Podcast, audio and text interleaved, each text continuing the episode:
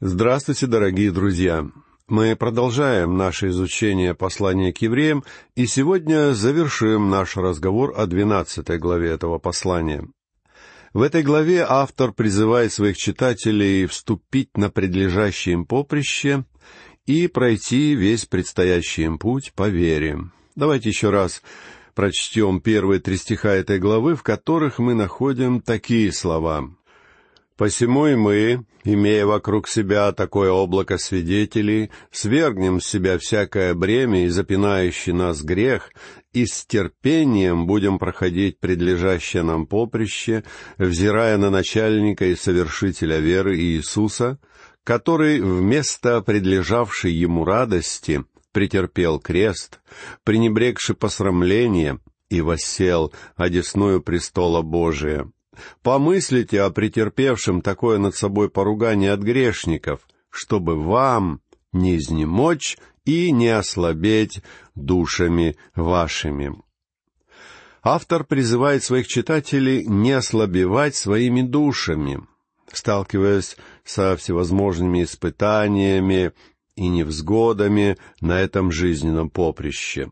Для этих людей таким испытанием стало их положение изгоев среди собственного народа.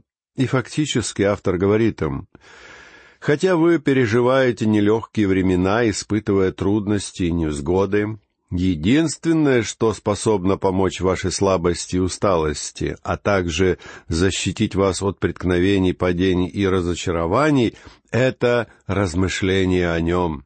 Помыслите о Христе, Автор пытается побудить своих первых читателей, то есть уверовавших иудеев, отвести свои взоры от храма, от кровавых жертв и ритуалов иудаизма, обратив эти взоры на личность Христа. А мы сегодня тоже нуждаемся в том, чтобы оторвать взгляд от церкви, от религии, от всевозможных организаций или различных людей, в этом мире нет ни одного человека, к которому должны быть прикованы наши взоры. Смотрите на Иисуса, и только на Него одного. А храм со всем его великолепием и ритуалами уже остался в прошлом и подлежал уничтожению, потому что все эти люди уже находились под сенью Нового Завета. Мы должны просто помыслить о Спасителе и взглянуть на Него. Кто-то сказал, что в этом заключена вся простота нашей веры, и я согласен с таким утверждением. Хотя надо заметить, что существует также опасность чрезмерного упрощения, когда мы идем на поводу всевозможных методик легкого евангелизма, который широко практикуется сегодня — в свое время я опубликовал небольшую книгу под названием «Спасение есть вера, и одна только вера». И я верю, что это так. Только одна вера может спасти человека. Однако сегодня мы фактически наблюдаем эпидемию примитивизации веры. Многие служители превращают спасение в простую математическую формулу. Если вы можете положительно ответить на десяток задаваемых вам вопросов, тогда вы являетесь христианином.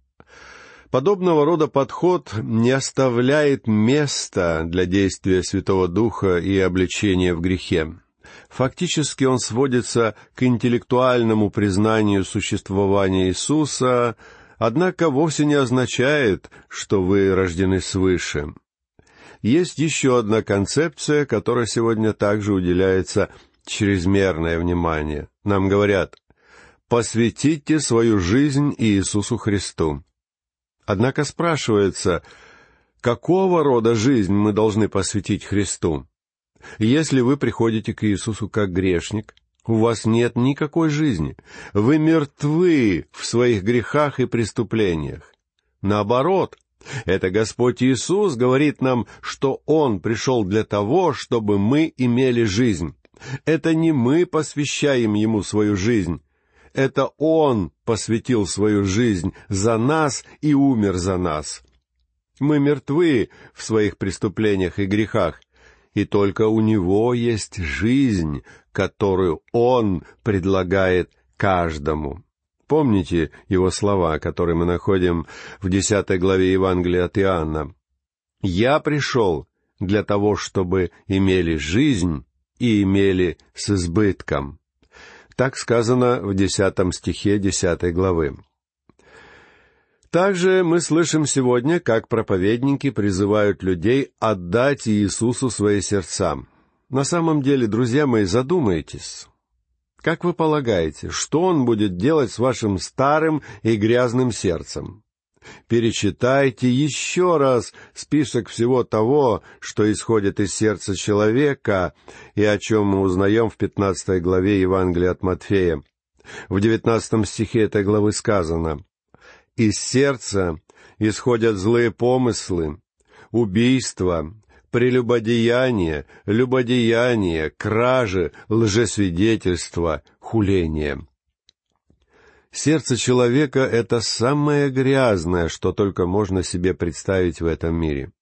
И он вовсе не просит нас отдать ему свои сердца. Наоборот, он говорит, «Я хочу дать вам новое сердце, а также новую жизнь». Сегодня мы нуждаемся в обличении во грехах, чтобы по-настоящему осознать, что все мы действительно являемся грешниками. А мы превратили спасение в какое-то милое и почти легкомысленное действо, так что уже не увидишь людей, которые рыдают от осознания тяжести собственных грехов. Теперь прочтем стихи двадцать пятый и двадцать шестой. «Смотрите, не отвратитесь и вы от говорящего, и если те, не послушав глаголовшего на земле, не избегли наказания, то тем более не сбежим мы, если отвратимся от глаголющего с небес, которого глаз тогда поколебал землю, и который ныне дал такое обещание. Еще раз поколеблю не только землю, но и небо. «Смотрите, не отвратитесь и вы от говорящего», — говорит нам автор. Поскольку Господь Иисус Христос настолько чудесен, и поскольку Его слова настолько важны, вы не пожалеете, если будете внимательны к его словам, друзья мои. Для вас это будет очень полезно, потому что если те, не послушав глаголовшего на земле, не избегли наказания, то тем более не избежим мы, если отвратимся от глаголющего с небес. Если вы хотите увидеть, что происходит с людьми в рамках закона, посмотрите на народ Израиля и на их нынешнее состояние. Этому народу не удается пребывать в мире. В течение вот уже почти двадцати веков они являют нам весьма печальную историю. Почему это происходит, спросите вы? Да потому что они отказались слушать его точно так же, как ранее они отказывались слушать Божий закон, и за это Бог судил их. Ибо это весьма грозная опасность, друзья мои, отказаться внимать Его предостережениям. Иисус говорил, как мы читаем в 17 стихе 7 главы Евангелия от Иоанна, «Кто хочет творить Божью волю, тот узнает о сем учении, от Бога ли оно, или я сам от себя говорю.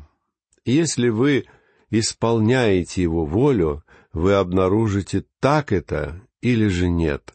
Но если вы отвергаете его, как же вам избежать наказания, вознеродев о толиком спасении, как написано в третьем стихе второй главы этого послания? Когда Бог давал детям Израиля закон, происходили землетрясения.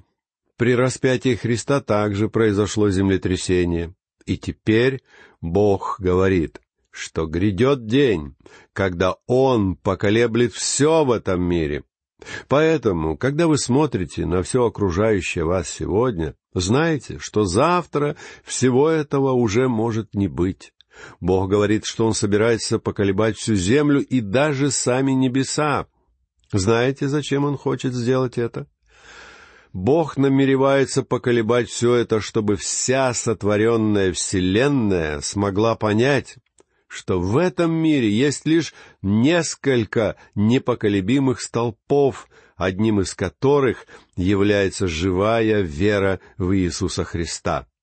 Он является той скалой, на которую мы опираемся, и нет ничего, что способно поколебать его. Хотите найти для себя сегодня безопасное место? Знайте, что только Он является таким местом. Это самое безопасное убежище в нашем мире.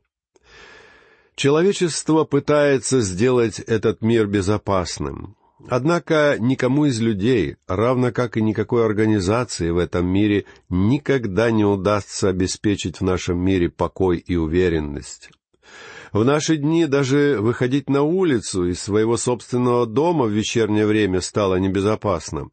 Однако Бог намеревается однажды установить в этом мире покой и мир. Но для того, чтобы добиться этого, сначала Он поколеблет все. Иными словами, нам нужно уделять больше внимания тому, что мы строим свои жизни на правильном основании — не строим ли мы свою жизнь на зыбучем песке? Или же мы созидаем ее на непоколебимой скале, которой является Христос? Бог пребудет вечно, Его Слово пребудет вечно, а также будет вечно пребывать Его вечное Царство, которому принадлежат все верующие. Прочтем стихи с 27 по 29. Слова «еще раз» означают изменение колеблемого, как сотворенного, чтобы прибыло непоколебимое. Итак, мы, приемля Царство непоколебимое, будем хранить благодать, которую будем служить благоугодно Богу с благоговением и страхом, потому что Бог наш есть огонь поедающий, Будучи верующими людьми, мы движемся к небесному царству. Однако на этом пути к небесному царству мы обязаны сознавать, что нам надлежит служить Богу в этом мире. А как мы можем служить Ему? Что ж, ответ мы находим в этих самых строках. Мы должны служить Ему благоугодно. Что значит служить благоугодно? Это значит служить с благоговением и страхом. Друзья мои, христианство — это вовсе не игра в церковь и вовсе не разыгрывание какого-то ханжеского благочестия. Это живые, полные сил и реальные взаимоотношения с Иисусом Христом, которые преображают всю вашу жизнь и укореняют вас в Слове Бога. В противном случае для нас Бог может оказаться огнем поедающим. Вы можете принять данные слова, вы можете отвергнуть их, однако они находятся в Слове Бога. Они являются торжественным напоминанием нам всем, что благодать доступна нам, чтобы служить Богу. Но не надо легкомысленно играть с Богом, друзья мои. Не нужно думать, что вы сможете играть с Богом в игры, и это сойдет вам с рук.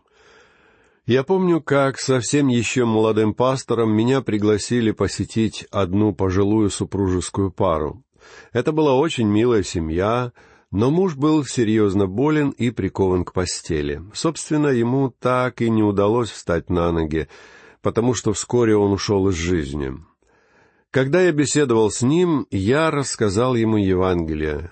Он вежливо выслушал меня, а затем сказал, «Пастор, я хотел бы сразу сообщить вам, что я принимаю Христа своим Спасителем и говорю это совершенно серьезно. Однако на протяжении всех этих лет я так много играл с Богом, что теперь я уже и сам не знаю, говорю я это искренне или нет. Друзья мои, не играйте с Богом, потому что может наступить день, когда вы уже не сможете точно сказать, стоите вы на его стороне или же нет. Я скажу вам, что наш Бог — это огонь поедающий, но в то же время Он милостивый, славный и чудный Спаситель. Этой мыслью заканчивается двенадцатая глава этого послания, и мы приступаем к последней, тринадцатой главе этого произведения.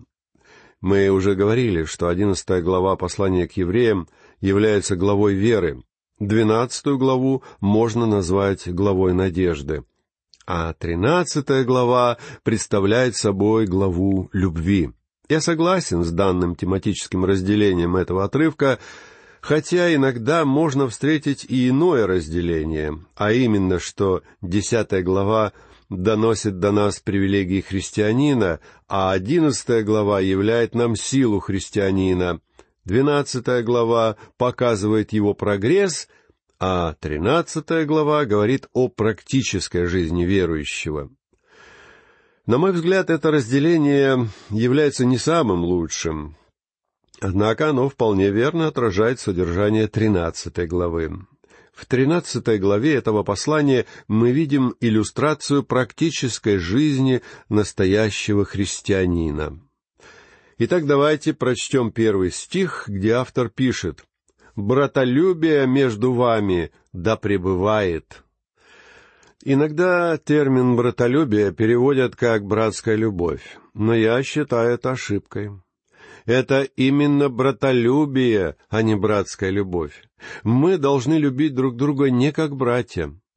Мы должны любить друг друга, потому что мы и есть братья.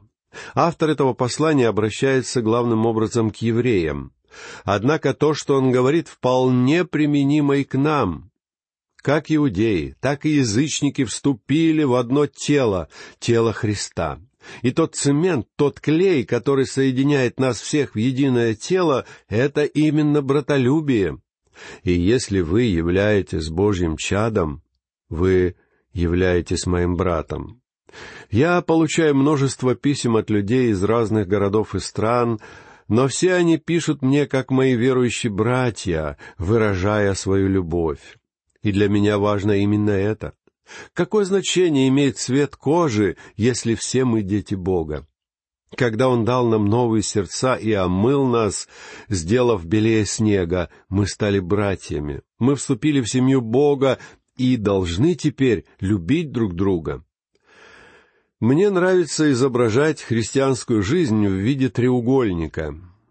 В одной из вершин этого треугольника находимся мы, а в других двух вершинах будут находиться наш Бог и другие люди.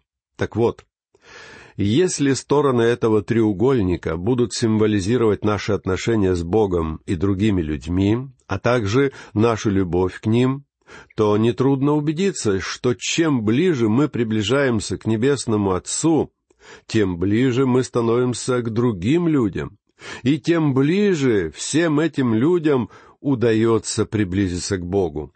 Христианская жизнь — это жизнь веры и любви к Небесному Отцу, а также любви к другим людям.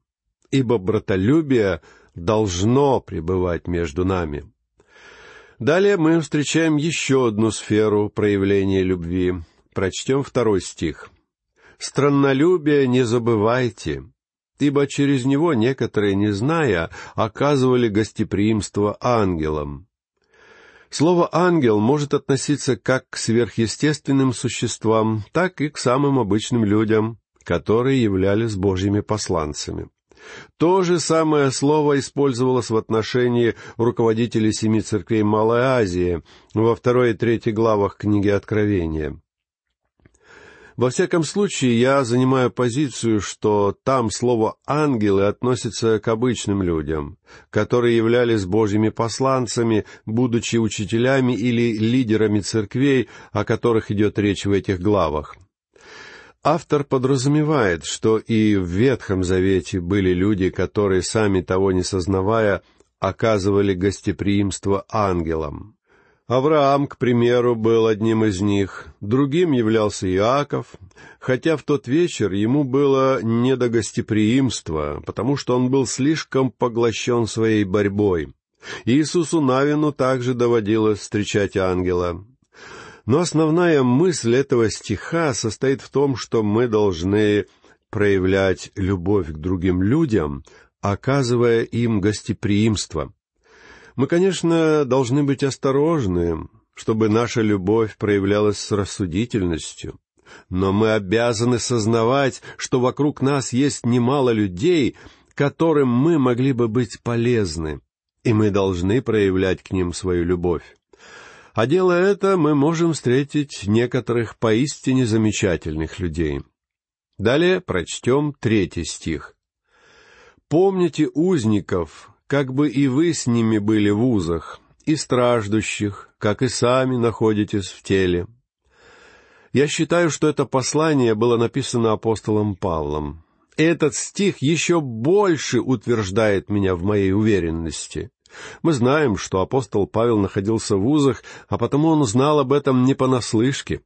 И в его устах весьма естественно звучат слова «Помните нуждающихся и бедствующих, проявляйте любовь к тем, кто сталкивается с нуждой». Дело в том, что церковь — это тело, и когда страдает один член тела, страдаем все мы — когда некоторое время назад я сам столкнулся с болезнью, у меня была возможность ощутить все это на самом себе.